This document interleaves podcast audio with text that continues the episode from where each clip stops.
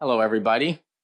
This is Paul Carruthers, the communications manager for Moto America, and this is Off Track with myself and my cohort in Ohio, Sean Weiss. Sean, uh, good afternoon, good evening for you. How's things going there in Ohio? Going great. Happy New Year. Happy 2019, Paul.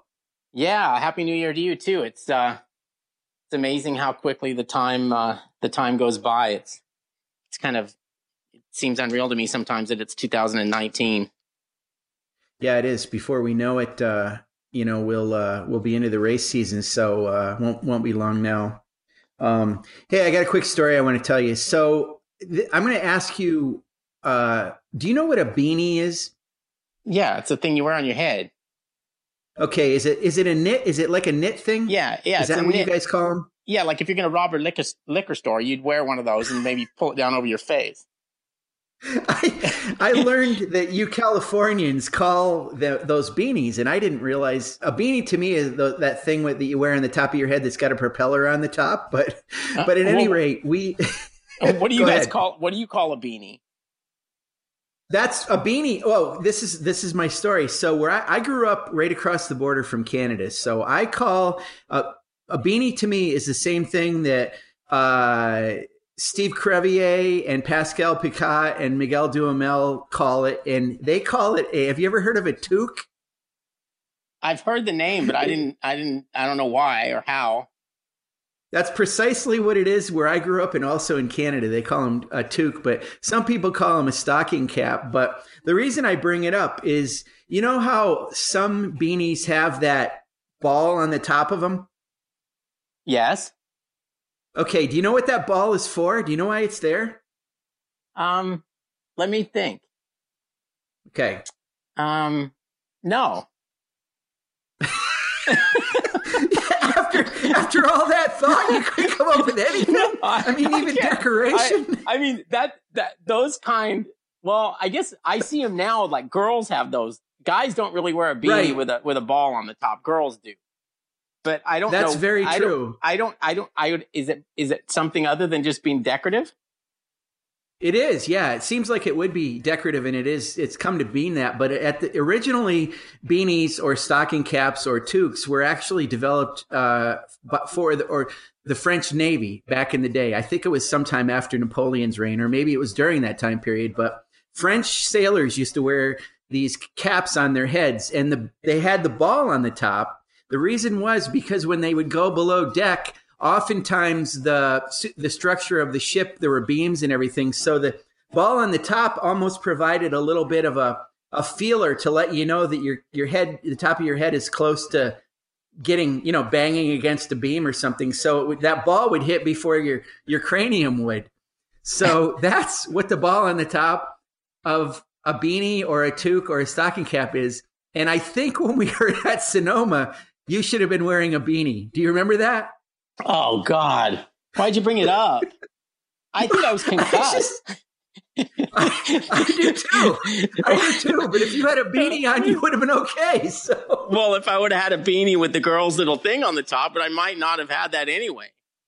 Like a beanie hey, don't that worry I would about have. Your va- don't, don't, worry, worry about your vanity. Just, just put it on and protect yourself, for God's sake. Well, you know, honestly, I would rather not have my vanity and have not that pain in my head. So next time, next time I'm in Sonoma in August, when it's you know, hundred degrees, I, I, you know, I'll make sure I, I have my my toque on with my ball on top.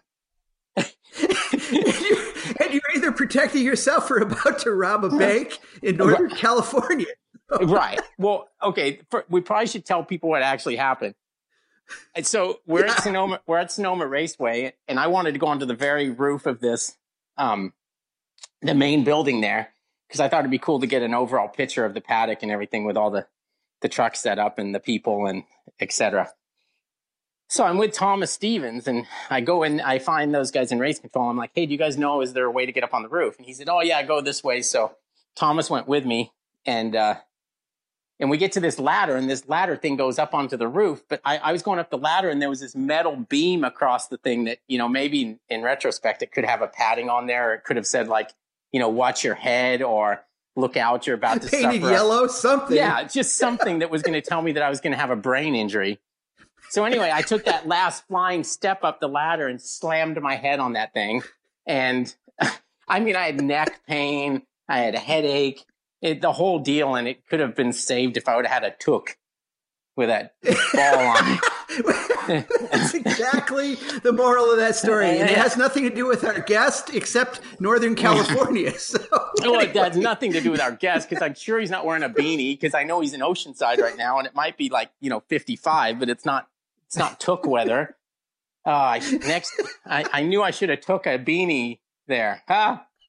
Oh, yes. Yeah. That's Anyhow, so let's let let's introduce our next guest. He's uh he, I, I did a little research on him today. You know, when, when you're researching a kid like this, there's not, it doesn't go very deep, you know, because if you start looking, you know, more than three or four years, the kid's not even born yet. So, um, chapter one, I was born. Chapter two, I turned 16. right. That, and then, you know, yeah, it's like I was born and then I met Paul and Sean at Moto America, and that's the end of the story.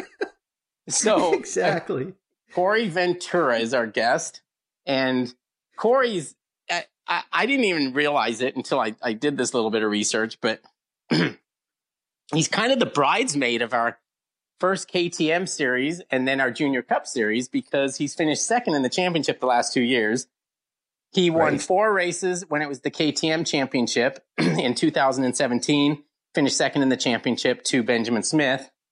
This year he had one win and finished second again, this time to Alex Dumas. So he's, you know, I, but I, something tells me that he would do backflips to finish second in next year's championship because of the challenge that he's taken on. He's, he's going to move up to the super sport class as a 16 year old and, uh, he's got to ride with Omega Moto and he'll be Cameron Peterson's teammate and he'll be riding, well, Cameron Peterson's going to be in Superbike, but they're going to be teammates on the same team.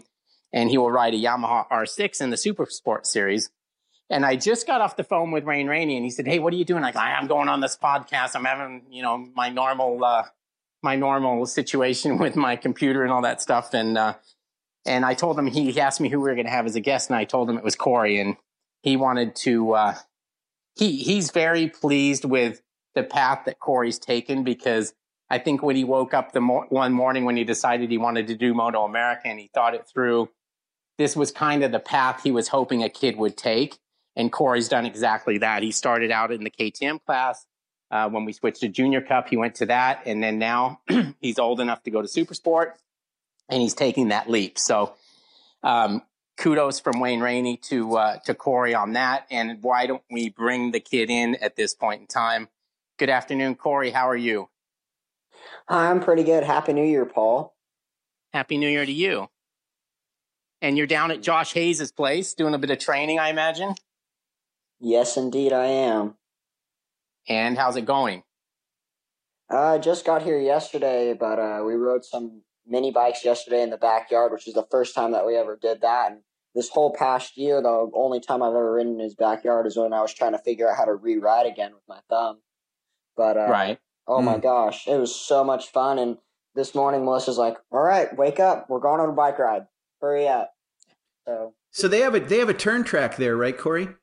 Yes, Josh just completely redid it, so he's super, super pumped about it, and so is Melissa. And in fact, they're riding down there right now. I got a few laps in before this call. So, so are you watching Hawk? yeah, yeah, he's babysitting Hawk and being on with us. So right, um, yeah, no, yeah, so but we appreciate you doing that.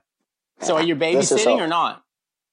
Uh, not right, not at this moment. Josh hasn't, but uh, I don't think they'll let me t- get around him or touch him or anything. So that's kind of a no go zone. you haven't had to change fun. diapers or anything, Corey. Is that right? Uh, I got pretty close to almost changing a diaper, but then I got too scared. Did not want to do it. but uh,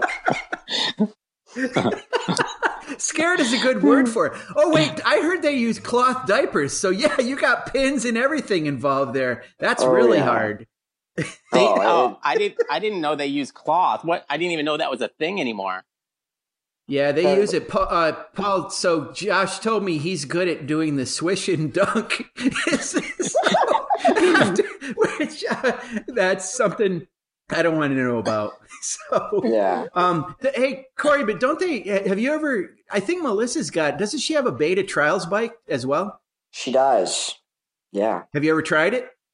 Yeah, I wrote it the first time I came down here and uh, I almost looped it out because I was like, oh, does, does, how does this thing work? And just pinned it and then dropped the clutch. And oh, it was a bunch of fun though. Once, once I got going on it, it was a bunch of fun. They have a bunch of rocks and stuff right outside their front yard. And just get up them and do a bunch of stuff.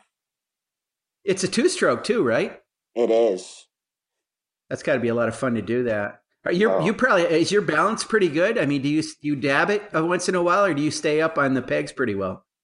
Uh, I stayed up on the pegs really well. I was very surprised with how how you can just balance on that thing. I my the biggest thing I did was I would uh like get up onto a rock and then ride across different rocks and I'd stop and just balance there for probably three minutes till I start to wiggle around and start losing my concentration and then jump off.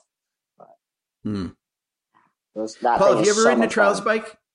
Yeah, I um actually I'll have to send a photo of you because I, I I found a photo recently where I'm I think I'm probably like 12 years old and I'm on a trials bike and I went to this uh with my dad who used to do it. Um we went to this Mick Andrews. I don't know if you've ever heard of him, but he ended up he finished his career riding Yamahas.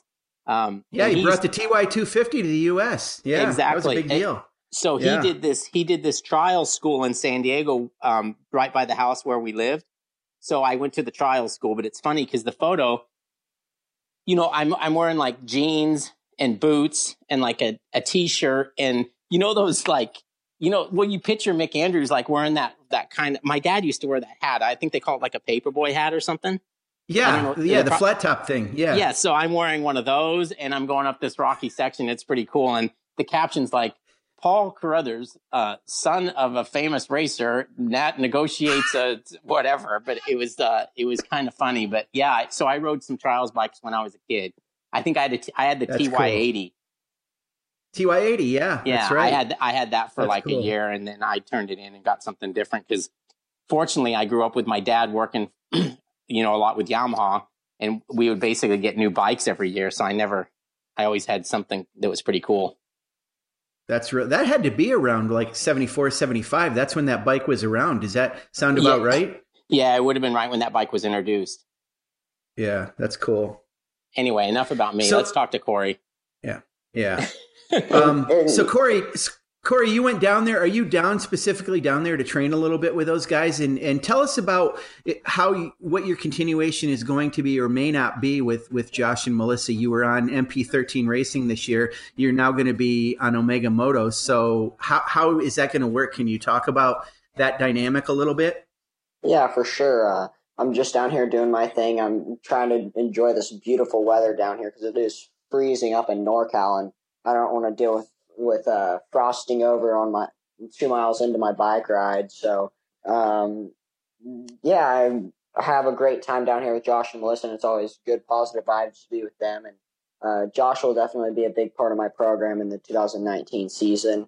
And we're still trying to figure out what Melissa's role is, and she's always a great moral support for me and always knows how to like get the information out of me. So we're just kind of playing it by ear a little bit. Wh- How did Is, the is Omega? Josh going to have?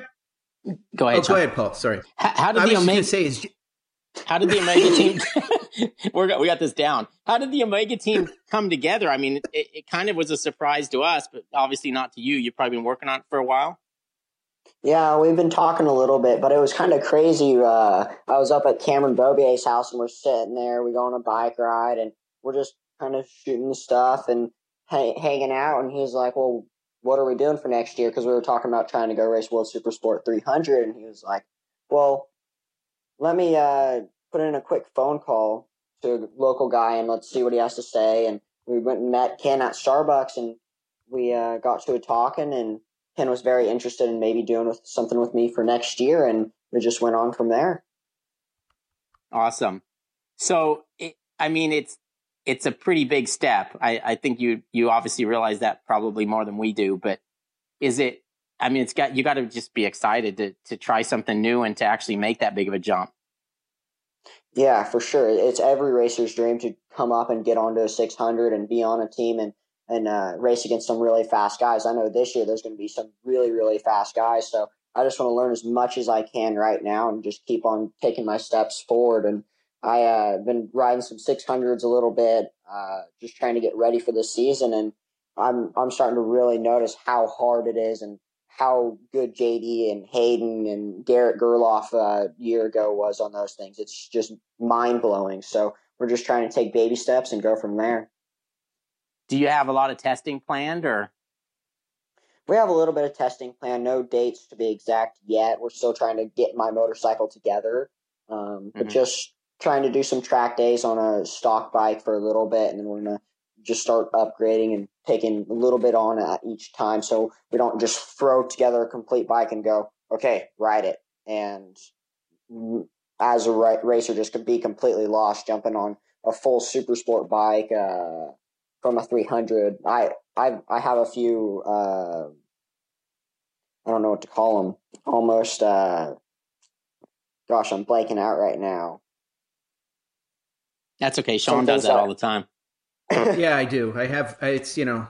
Hey, so Corey, tell us about this. You, you know, I've been a, like a little bit like a broken record with this, but you probably recall I talked, I had interviewed you and talked to you about this before. This idea of a transition from a 320 uh, cc motorcycle in Junior Cup up to a whatever it is 595 but a 600 a middle class middleweight bike and the fact that there isn't anything in between and does there need to be one some some riders feel like there there does does need to be a class, and they've maybe used what what Superstock 600 was before. Some of them are thinking about Twins Cup. You, when I talk to you, you welcomed this jump and feel like you're almost more comfortable on an R, on this R6, at least from what you told me. Can you talk about that a little bit? Is that is that correct? Yeah, I'm definitely super super comfortable, and like I was telling Sean a little bit earlier through texting, and uh, I feel so comfortable on the R6. Like I feel way more comfortable on the R6 than I ever felt on the 300. But I think honestly, it kind of depends on the rider uh, if there should be a, a step in between.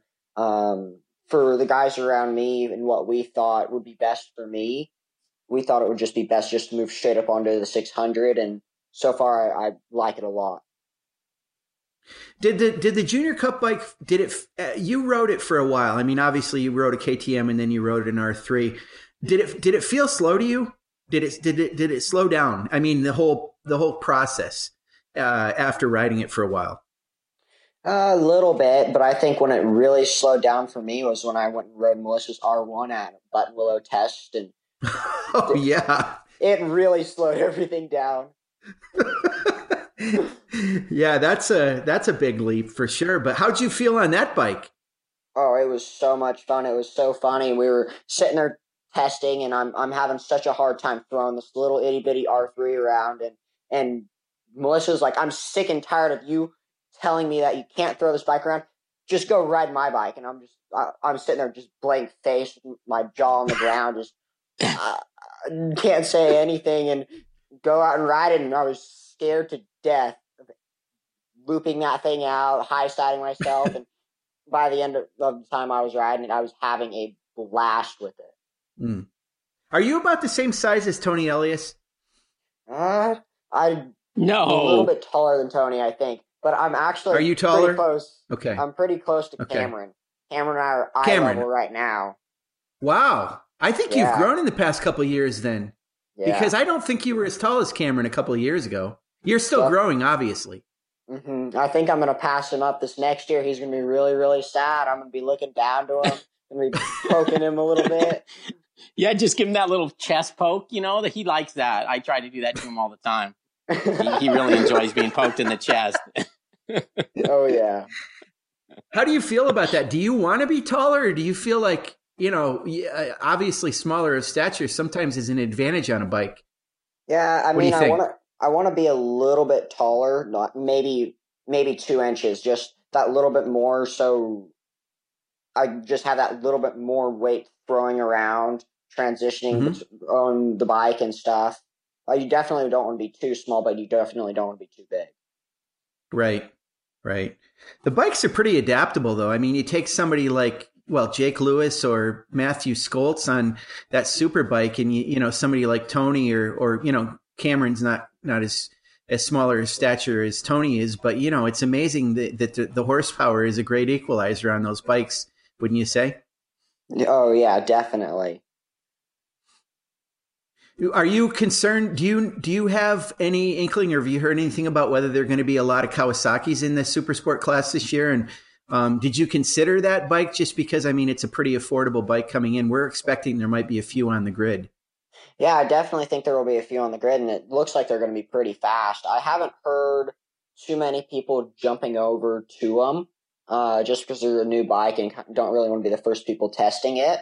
Um, mm-hmm. But I wouldn't be surprised if there's three or four on the grid. And it, it was definitely an option that we were thinking about going and trying this new bike, but also at the same time, with being a rookie and coming into a super competitive class, do we want to spend another year trying to develop a bike? Right. Is is Josh going to work with Cam Peterson as well, or is he just working with you? And he, does he have an official capacity on the team, or is he working with with you exclusively? I'm not sure if Josh is working with uh, Cam Peterson, uh, and I'm not sure if our deal is exclusive yet. We're still okay. trying everything out. I don't know if Josh is going to be a part of the team or if he's just going to be with me. Um, I heard Josh might be working with a few other riders as well. Okay, so wow, he's going to be busy, busy boy this year. Then coming up, sounds like continuing. Yeah. He, so, so he definitely Corey, isn't you, as pumped as he was when he was riding. no, we gathered that. no, you know what? I mean, he's so grumpy. He's never going to be not grumpy again. I think you're right. no, he he is. He's. I can tell. He's he's not over that whole racing thing, and uh, yeah, it makes him grumpy. I want to smack him in the head sometimes because he's so grumpy. But you know, I can understand oh. it because um, you know, as most people will tell you, I don't think there's probably a better way to make a living than racing a motorcycle. And I know not only was Josh um, really liked it, but he was obviously really good at it. So it, it would be hard to quit. It'd be like me trying to quit eating ice cream or something or drinking beer, you know? I, would probably Speak, be grumpy. Speaking be of grumpy. ice cream and Josh, oh my gosh, uh-huh. he loves his some ice cream. I, I don't know if it was uh, last time I was up here, like one night he ate two pints or whatever, the big, big Ben and Jerry's. And I was mm-hmm. I was mm-hmm. so upset because one of those for me because I, I bought uh, two or three I don't remember and I, I, I walk in the door and there's just two containers just done. And I'm like, oh, oh my gosh. and he looks at me like, what? Yeah. So you're well, you're saying his train his training regimen's a little different than it was then, huh? uh, I wouldn't say that, but uh, he's still working hard, doing his thing. I'm I'm I'm still scared of him, like we were talking about earlier about him being a little grumpy. He'll we'll be sitting at a table or at lunch or something. And he'll just be like, "I hate you," and for and I'll be like, "Why? What what did I do this time?" And he's like, "Just because you get to ride and I don't." Just gives me this big pouty face. Yeah, he's a he's a funny young man, old man. so tell me this, like it, it, normally you show up at Road Atlanta. Let's say this year, for example, you showed up at Road Atlanta and you, you're riding in the in the in the Liqui Moly Junior Cup class, and you know all those guys, and you've kind of hung out with them, and you came up with them through the KTM class. So you know you know their strengths, you know their weaknesses. You you probably think in the back of your mind that you're better than them, and you're going to kick their ass, but you're still probably nervous. And then I'm trying to fast forward this to like April when you're throwing your leg over that 600, like for that first practice session, and you're out there with, you know, Hayden Gillim and Valentin Debise if he's if he's there and and and some of these other guys is that is I mean that would keep me awake at night. Yeah. De- definitely and it's it's kind of a scary thought with just the different guys that are in that class and how gnarly and how gnarly they are like PJ's gone out and won some uh, world championship races if if I'm not wrong and uh, I'm I'm super super excited that they're here that they're racing with me and uh, I'm I'm super excited just to see where I stack up in April. I'm going to be shaking. I'm sure the month before, the week before, the night before, just shaking in my sleep, just not, restless. So we'll see. Right. Yeah, it's a it's a pretty big pretty big ask for a kid, but um, you know, you got to start somewhere and you got to jump in, and sometimes it's sink or swim. So uh, you know, I, I think you're going to be fine. Corey, yeah. what are your realistic expectations? Do you have like a goal in mind for where to place, or do you just want to say, "I'm I want to win the races"? Or you know, what what where are you at? Is it realism, or what? You know, tell us where, what your thought is on that.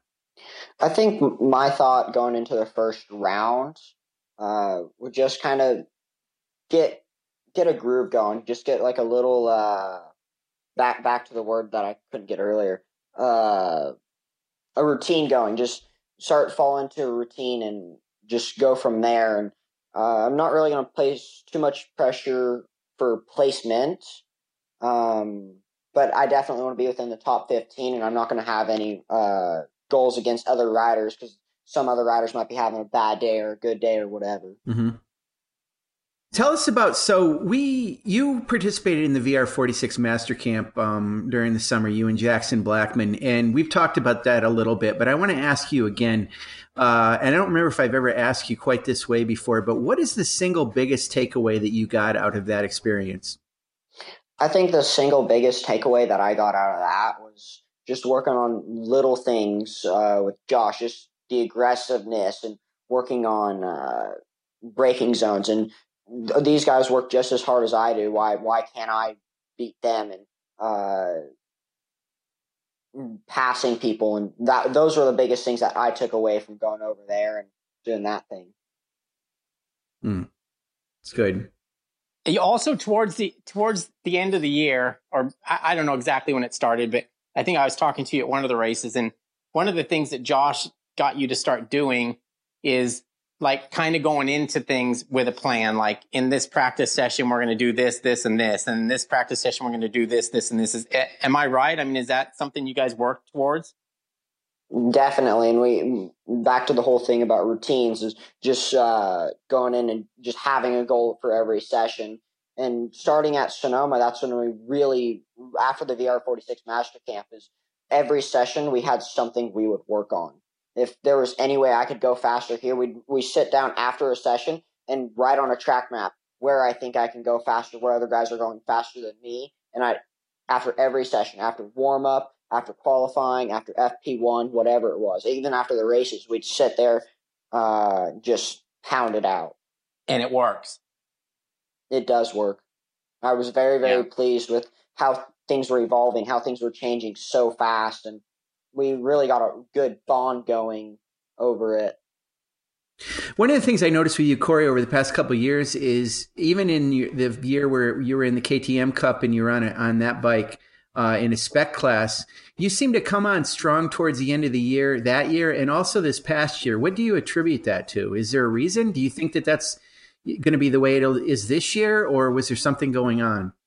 Yeah, it, it's kind of crazy. This this year was almost a a mirroring image from last year. It all started uh, back in Road America when I got second place in 2017. That's when I really got my confidence up. We changed the motor the night before that and just really started driving with the KTM really really well. And this year, I think for me, it was uh, really really difficult in Atlanta when we had a hard time with the R3s ballasting against the um, KTM's and Kawasaki's. We just mm-hmm. didn't just going from a spec series to a not spec series. Some bikes are going to have uh, advantages and some bikes are going to have disadvantages, and um, just kind of trying to figure that out. And Virginia, both years, I I had a really really rough time.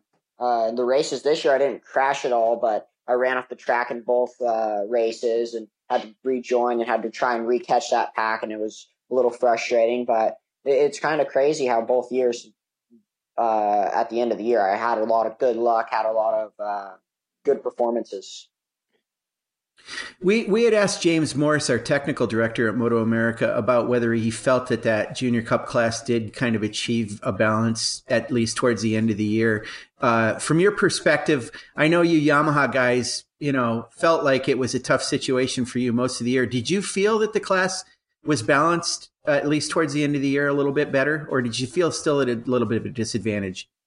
I definitely think it has it got better throughout the year, and with the Yamaha, we kept on trying to uh, improve with the whole Graves program. We were working really, really hard on trying to improve getting off the corner and the torquing or the torque of the bike. Um, mm-hmm. but with the torque of the Kawasaki's just getting off those really slow corners, we had nothing for them. I definitely think mm-hmm. there's still a little bit to go for some of the junior cup guys, and I'm I really hope some more guys stay on the Yamahas because I think there's going to be a lot of really good stuff to come with that class because they're getting new tires. I got to ride the new tires after the final race at Barber, and I, I went really really fast on them, and I really hope people stay on the Yamahas because I think that will be a really really good bike. You know, with that Graves program, we would we would walk past the the Graves truck, and we would see all you Yamaha R three riders that were part of that program. Um, they would be you would be sitting in chairs, uh, almost in a classroom setting. What what was going on there? Yeah, we're just kind of debriefing the day. We we would do it three times a weekend. Uh, the Thursday before, Friday, Saturday. Um, just kind of talk through it, see where elder riders are at, see if we can help one another or see what's just going on. We're sharing our uh, little bit of data that we can have, if there is any, and we have our little uh, sheets that we would write after every session, and we'd talk about it, see where this person's having this issue or this person's running this gearing, and we're just debriefing. Hmm. That's cool that they had that set up that way. Was it run by Chuck? Yes, it was, and it was really cool because okay. you would have uh, Chris Lessing there and Jeff Sismat, and, uh, Josh Hayes. So if you had any questions, they were right there at your disposal, and uh, it, it was amazing. That if we didn't have that part of our program, the program wouldn't have been as good as it was. Who hmm. who is the most vocal writer among that group? um, I, I want to say myself, but uh, I, I, felt like what, I, would you say? I, I, I, felt like I talked the most, but besides me, I uh, the Kevin Olmedo, he he talked quite a bit, and it was uh, really funny because sometimes he would need uh, Jorge uh, JD's mechanic at the time, right? To, Bartola, uh, yeah, mm-hmm, to uh, translate some stuff that they were saying. And it, it was really funny because he'd always have questions because we'd sit there and we'd all talk and then we'll just wait for Kevin to raise his hand or say something. Well, that's pretty good for somebody with English as a second language. He wasn't shy about wanting to communicate, though. That's that's actually pretty great. Yeah, cool stuff. That's the guy you always didn't want to have in traffic school. just keeping you, you know, you're trying to get through the eight hour day, and there's some guy asking questions that just makes it, you know, eight hours and twenty minutes. Yeah, poking poking your eye out with the coffee stick, just yeah, yeah, all that stuff. hey, Corey, because you have Cam Petersen as your teammate, and Cam, I assume, is still employed by Danny Walker's uh, American Super Camp as a, as an instructor there. Will you or have you gone to the camp, and will you continue to go to the camp and work yes. with him? Actually, I went to the camp for the first time ever uh, just a few weeks ago, December uh, in the middle of December, and that's when we really got to talking, and we talked about our whole thing with Omega, and I, am I'm not sure if his thing was announced by then. I, I think it may have been, and we're just talking about it, and he was super super excited about it. Um, but yes, the American Super Camp is super super good. I believe in it, and doing the two days with Cam, it was huge for me and I really reopened up my eyes, just doing all the basics, just trying to figure everything out, and gave me some more confidence again. That's cool. And did Josh instruct there? I know Josh Hayes instructs at that camp quite a bit too.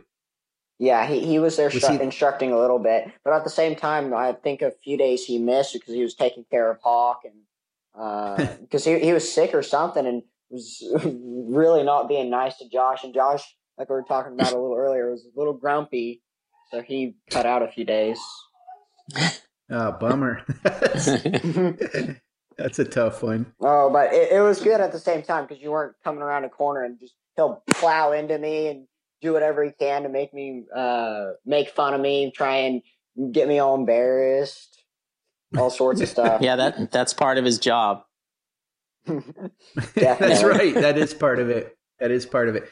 Now, Corey, earlier you were telling me this is kind of ironic that at one time, I mean, you well, let me backtrack. You stay with uh, Melissa and Josh a fair amount, and at one time, Cam Petersen, I believe, had an apartment that was owned by Josh and or Melissa, and now you told me that he's Cam, he, I don't think he lives there now. I think he was in Colorado or something last I knew. But you told me he was moving. Can, tell us about that a little bit. Yeah, I, believe Cam Petersen's trying to move out to the Roseville area, and uh, the whole Omega team is going to be really based out of NorCal. It's going to be really cool to uh, kind of going to be like a family uh, ran team, and we're all super super cool with each other. Just and it, it feels like a very family atmosphere. That's terrific, and you got Cam Cameron Beaubier there as well. So there's a lot of fast NorCal guys up there. Uh, Wyatt Farris is up that way too, right? Yes, he is. Is he going to ride in this year? Do you know? I do not know. I'm sure he is. I, I saw a post today or something about him doing an R6 dyno on his bike. So I'm, fingers crossed he comes back. I really, really like Wyatt. I, I think I can learn a lot from him. I heard he's pretty strong Yeah, on the they're a lot- bicycle. Oh, I heard he's strong. Like too. a I have beast. not. Yeah, I have not ridden with him, and I'm so scared too. Like he never posts on Strava or anything. I see the occasional Instagram story, but Cameron was telling me he has some gnarly KOMs out in uh, Santa Cruz or something. Right. Yeah, I've heard you don't want to ride with him. Oh, forget that. I'm I'm over here just cruising around doing my around the block, quarter mile, call it a day. Oh yeah. yeah, I've seen the Strava. You're doing that you're doing that little oceanside and back thing like every day. Yeah, a little coffee cup run. You haven't you haven't done have you I I don't remember if I've asked you this before, but you have have you done that Palomar ride or not? Oh, I did it once last year. Oh my gosh, that was, Did you that's cry? A horrible story. I did cry because I I killed myself with the like the climb going out there. I I I didn't know what I was thinking. I was so pumped. I'm oh I'm doing it. I'm doing it. Ripped up this mile and a half climb before we get out there, and I we start going up Palomar, and I'm dying. I I have JD blowing past me, Jake Lewis blowing past me, and I just start crying. Probably three miles into the ride, just or uh, up Palomar, and that's an 11 mile climb, and it was forever. Oh, Describe what that, describe what that is. Are you talking about Mount Palomar where they have the observatory? Yeah, you ride bicycles to the top of that. On a, it's a road bike on a paved road. Yeah, yeah, yeah. It's Yes. a road bike. Yeah. Wow. And what, how's it? What's it like on the way down? oh, it is so Easier. fast and oh, definitely easier. It, it, it's scary at the same time because you can't really slow down too much, and but it's freezing because you're like all sweaty going up, and at the top it's probably 30 degrees when we did it, and you fly back down and just freezing. Oh, Wow. Is it a wi- really is it windy? it is Yeah. windy. Yeah, it's pretty sketchy. Wow. Like that's did- amazing. uh, somebody told me Hayden Gillim was really fast going down, which doesn't surprise Oh. me. I, I I thought Hayden had got like really really far up the P, the Strava list or something. Like he was one of the top guys on the descent. I, I heard Josh was really fast too. Um, Hmm. But when we did it, Josh blew a corner and almost went off the mountain. Wow. So That's scary. Yeah, Yeah, so you- that. Hey Corey, You- go, ahead, Paul. You didn't let No, Jake I was just I was going to change something. you didn't let Jake Lewis beat you up the hill, did you? Oh, that was so embarrassing because I was blowing his doors off all week, and I was having so much fun riding with superbike rider Jake Lewis, beating him on bicycles, and he blows my doors off on Palomar. Yeah, so sad. That that that would be enough to make me cry. Oh, I got to hear about it for the next. There- there's a- weeks, too. yeah, I bet. Man, there's a little bit of difference there in, in leg length. I would assume that that's going to translate to I don't know pumping power or something. So Did- Did you say pumping easy. power? well, yeah. pedaling power. Let me Oh, change there it to that Yeah, yeah. instead. Yeah, you can't say pumping power Oh. on here. Hey Corey, so tell us uh, what do you, what do you think about the situation with JD Beach and going to uh, Attack Performance? Well, it's actually Es- Estenson Racing to Attack Performance, but getting that superbike ride. What do you think? Oh, I think it's amazing. We we all really really badly wanted JD to move up to a superbike, and I remember talking to him early last year. He was like, uh, "If I have to ride a 600 again next year, I will literally kill myself because I do not want to ride a 600 again. I'm like, oh, okay, JD. But uh, I think it's amazing, and for him to have that opportunity, and he's going to be on Yamaha again, and uh, I'm sure he'll get a little bit of help there. And oh, but I can't wait to see how he rides it. I'm I'm a huge fan of JD. I, I think he's great for the sport, and I'm glad to have him back. You're probably glad that he's not in super sport anymore, too, right? Now that you're going to be in that class, that helps oh, a little bit. The weight was lifted off my shoulders when when I saw the Road Racing World press release. I was like, oh, I don't have to worry about getting lapped by that guy. oh, that's funny. Do you, do you do you have any inside knowledge or intelligence about any other riders that might that were in uh, Junior Cup that may or or will be moving up to Super Sport besides you? Have you heard much? I have not heard anything about anyone else moving up to Super Sport. It sounds like I'm going to be the only one. Wow. That'll be interesting. I know a few uh, a few guys might be going to to uh, Twins Cup though, um, possibly. Yeah, Is definitely. I, I I think there are some. I I know Draik Beauchamp is doing something with the Andy Palmer guy, but uh, yes, so he'll that, be on a Yamaha. Yeah. Okay, I've got a question for you. Since since you're leaving those guys, you can um, speak highly of them or or not so highly of them. But uh, of all those guys that you lined up with in those, I guess three years of, of KTM and Junior Cup racing. Which, which one of those guys did you find the toughest guy to beat? Oh my gosh, that, that's a hard one. Um, in all the years that I, it kind of depends because my first, my rookie season, I, I, had a really, really hard time with everybody. I was all over the place. Um, but for me, the hard, the hardest guy to beat at like his his best was Alex. Alex really shined a lot. He when he was not making mistakes or anything, he really could put his head down and put together some really fast laps and was super super consistent. And really would never give me an opportunity to gang up on him. All right. Fair enough. Corey, I don't know if you saw the post that we put up today, but there was a shot and you're in it, and it was a, a bunch of junior cup riders on scooters that are all kind of gathered around. And that, that uh, I really like that photo because it kind of shows the camaraderie that you guys had within that class. Did you see that photo? Do you know which one I'm talking about? And do you did you guys have camaraderie in that in that class? Yeah, I did see the photo. I, am kind of upset that you guys put that up there because my my pant legs rolled up pretty high, and you can see my gnarly cycling muscle just popping out. um,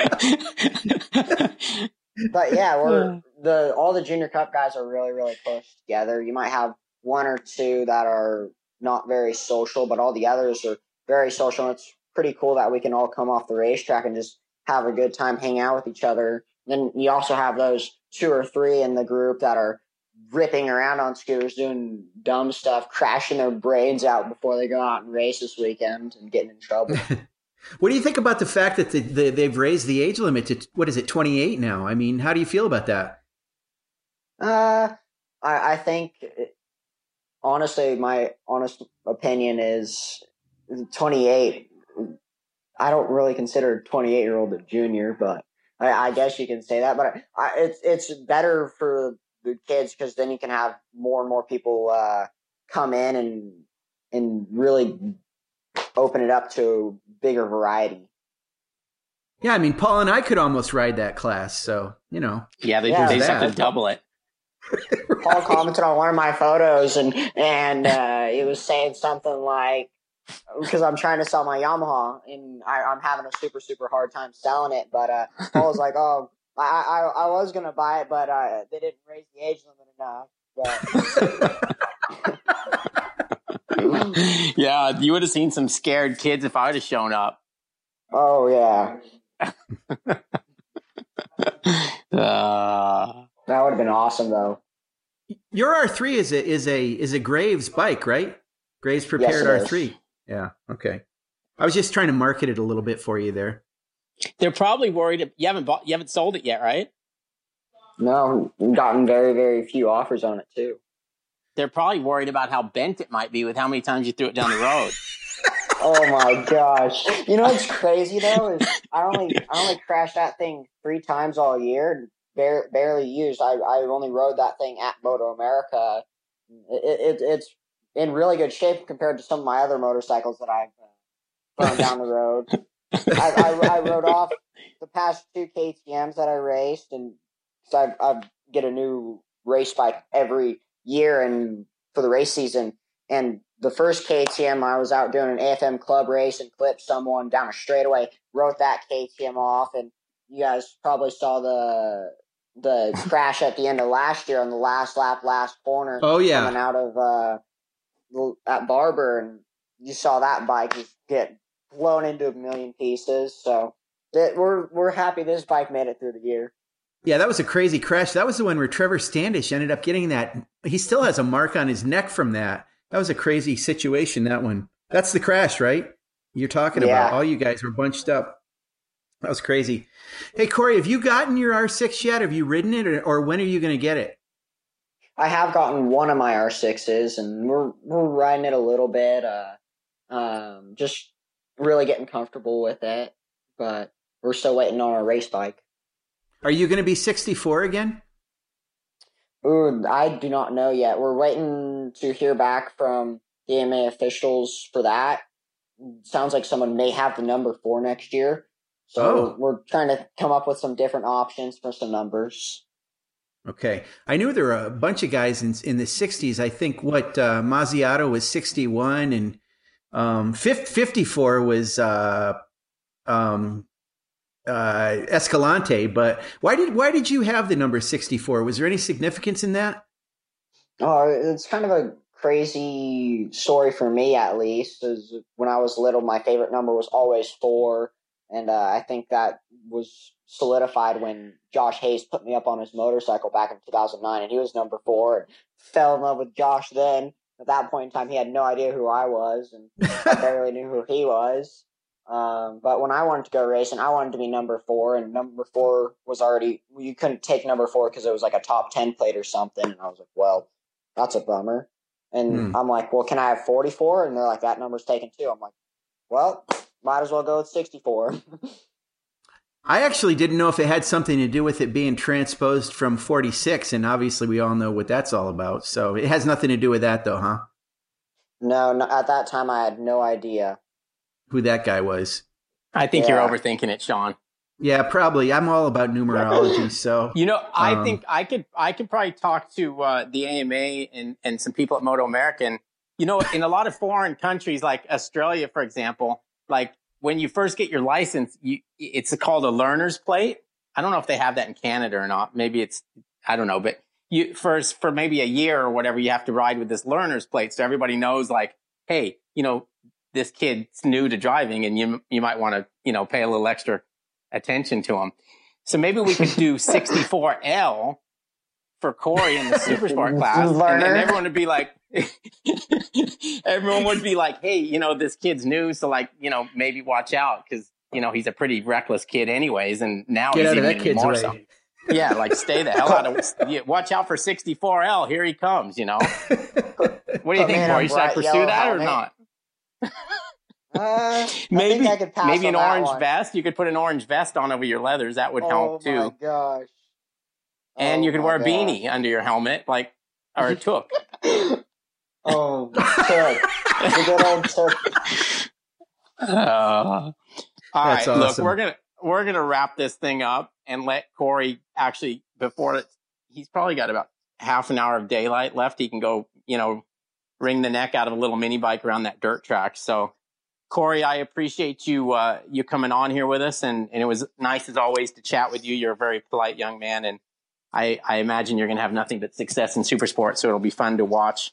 It's gonna be nice watching you because you know we've seen you since basically the beginning, and it'll be nice to follow you all the way to MotoGP. And maybe one day when you have like this big motorhome over there, and Sean and I knock on your door, you know, you won't like put your you you won't have one of your handlers like peek out the window and go, no, no, no, don't let those guys in. You know, maybe we'll get invited in. So yeah, that's, don't that's my don't big time us. that's my hope anyway. But what? Who's Paul Go. Carruthers? Yeah, Who's exactly. Paul Like, Carruthers? yeah, he's not dead yet. You know, it'd be one of those. But anyway, so thanks for coming on and and uh, be safe down there. And uh, I'll I'll make you I'll make it down there at some point. And we'll we'll go pedal bicycles together. But uh, And thanks to you, Sean, and thanks to our listeners and everybody who, uh, however you choose to listen to us, um, make sure you subscribe and tell your friends how great we are and tell your friends how great Corey Ventura is. And he'll be the guy with the orange vest and number 64L next year on a super sport bike. So again, thanks everybody. And uh, we'll talk to you guys soon and happy new year to everybody. Thanks, Paul. Thanks, Corey. See you guys.